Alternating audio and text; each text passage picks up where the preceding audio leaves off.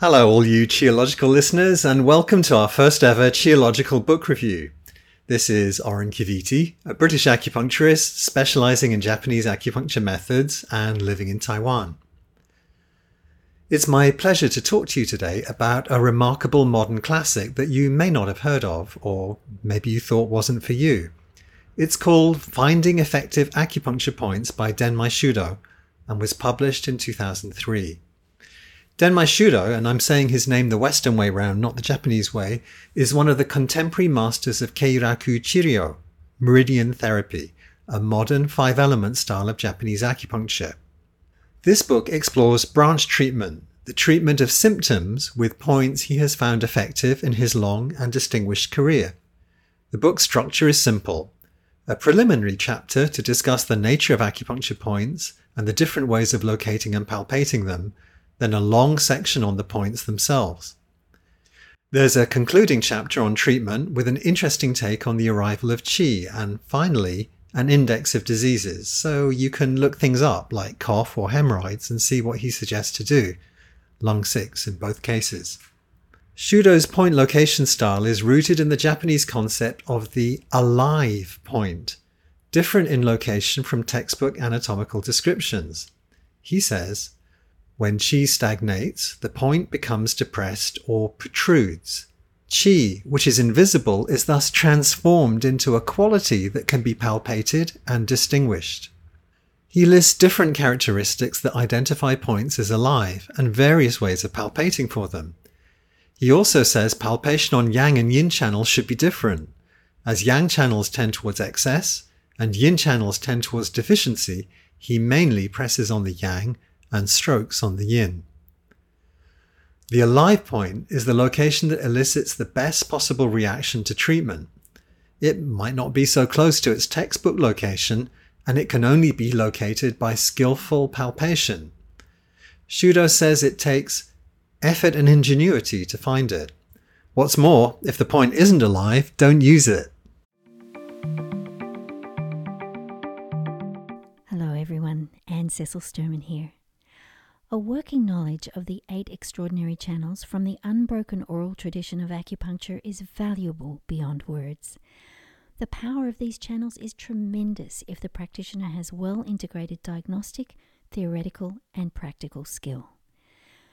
You'll be familiar with Dumai, the governor channel or the Sea of Yang, the primal reservoir of Yang, which ultimately finances all movement and growth. But this channel also governs the ability to self determine. The psycho emotional presentation of your patients can be matched to a classical activation of this channel, clearing impedance in the free flow of yang qi to body, mind, and spirit. I'd like to share with you the marvelous potency of the Du channel in a full length live treatment video from the seminar I taught last year in Melbourne, Australia. It's at annececilsturman.com forward slash sinews 2024. Click on the Jump to Free Teaching button or see the link on my Instagram page at Anne Cecil Sturman. Thanks, Michael. Back to you. Shudo's writing style is personal, warm, and he's quite amusing to read. For example, he reminds us that the acupuncture points came first and the point location textbooks came second. It's better to learn points from the body than from books. The book's main section is a discussion on points. Not every point in the canon, just those he frequently uses in clinical practice. He grades them from 1 to 3 stars, a bit like a chili rating in a spicy restaurant. You get to read the anatomical location, taken from several sources, and then his procedural tips on finding them and his experience of their feel and characteristics. This is followed by indications and a commentary, sometimes long, sometimes brief. Some locations are quite different to the ones we're used to in the West. For example, Qimen liver 14, Kimon, is located beneath the rib cage, not in the sixth intercostal space, and Lieque lung 7, Rekketsu, is directly proximal to Taiyuan lung 9, Taiyan, between the artery and the styloid process. Yep. Shudo gives Western point numbers, Chinese, and Japanese point names. Contemporary TCM textbooks use a herbalized perspective to describe point actions, You know the kind of thing. Bladder 23 tonifies the kidneys and benefits the essence. For someone used to this perspective, Shudo's indications for his favourite points might seem rather meagre. For example, he only writes 11 words for the indications for spleen 6, notably menstrual pain. It's the commentary on spleen 6 where he gets interesting, providing the classical origins for its contraindications in pregnancy and his contrasting advice for needling it in pregnancy to relieve sciatica.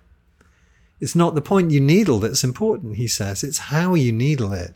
In other words, be gentle and you won't disrupt the chi.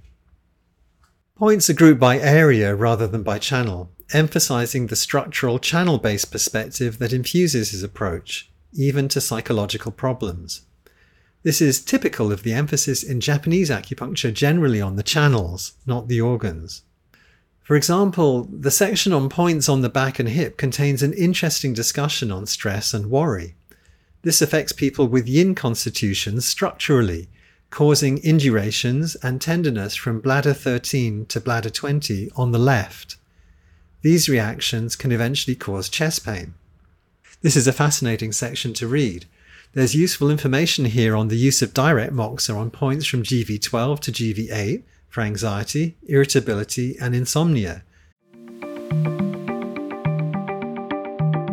In recent years, the Sa'am acupuncture style has generated significant interest and a loyal and growing following. In the Sa'am approach, a precise diagnosis leads to a four needle treatment to address the five element and six chi imbalances in the body. The four needles target the controlling and generating cycles. It's common using this method for the needle sensation to be stronger than in many other styles. Thus, the choice of needle becomes important. The Unico brand of needles lends itself to both strong and gentle techniques. These superior needles are made of uncoated Japanese surgical stainless steel and feature the best guide tube on the market with its unique beveled edge. Additionally, Unico needles have a tensile property that helps with freehanding needles into Jingwell points and allows you to more easily feel the arrival of chi. Blue Poppy is the exclusive importer and distributor of Unico needles. Use the code QI2024 to save 10% off Unico needles at www.bluepoppy.com. You'll be glad you did. Palpation in this area can be used to assess your patient's level of stress. Palpation at Fei Shu bladder 13, Haiyu, can be used to differentiate bursitis of the shoulder from arthritis. The interscapular area is super important for treating upper limb problems, including Gaohuang Shu bladder 43, Kokoyu for techno stress, or computer work causing pain in the hands. The final chapter details some of Shudo's needling techniques, both shallow and deep. He describes facilitating the arrival of chi by twirling a very thin needle at a depth of 0.5 millimeters. That's interesting. Most of us would say it's not possible to move chi at that depth or that shallowness. More interesting still is that the whole passage is devoted to what Shudo feels when the chi arrives, not what the patient feels. This is the opposite of what I was taught in China, and yet, more faithful to the classical references about the arrival of qi. It is telling that the title of this book is not Effective Acupuncture Points, but Finding Effective Acupuncture Points. It encourages the reader to think about acupuncture points as distinctive entities that take immense skill to locate. Shudo writes in a very human and open style, which is a pleasure to read. He says, some points appear right on the surface as if to say, Come and needle me here. Others are hiding next to a tendon or bone, while still others seem to be holding their breath deep inside the body. It's an intimate read, as if he's there chatting away with you, and he's not afraid to make personal disclosures about his own medical history or about mistakes he's made in practice, and this quickly won my respect and trust. This open and reflective style of writing models humility and he closes the book with an explicit challenge to all of us to apply ourselves fully to our learning and practice. Acupuncture, he says, is a profession in which we use a thin piece of wire in an attempt to cure conditions which do not respond to medicines. Without a doubt, this is an extremely challenging profession, so it requires a continual refinement of technique. This is an excellent book which can be read on many levels and used in different ways. If you want to understand the feeling of an effective acupuncture point, as well as new uses for points you already know well, this book will not only open your eyes, but your fingers and palpatory awareness as well. Thanks as always for listening. If you liked this conversation, if you learned something new, or found a moment of inspired insight, share the episode with your friends. If you want to support Qiological, there's just one way to do that. It's by going to the website and becoming a member or leaving a one time contribution today. Well, folks, that's it for today. Join us again next Tuesday for another conversation that connects up the voices of our community.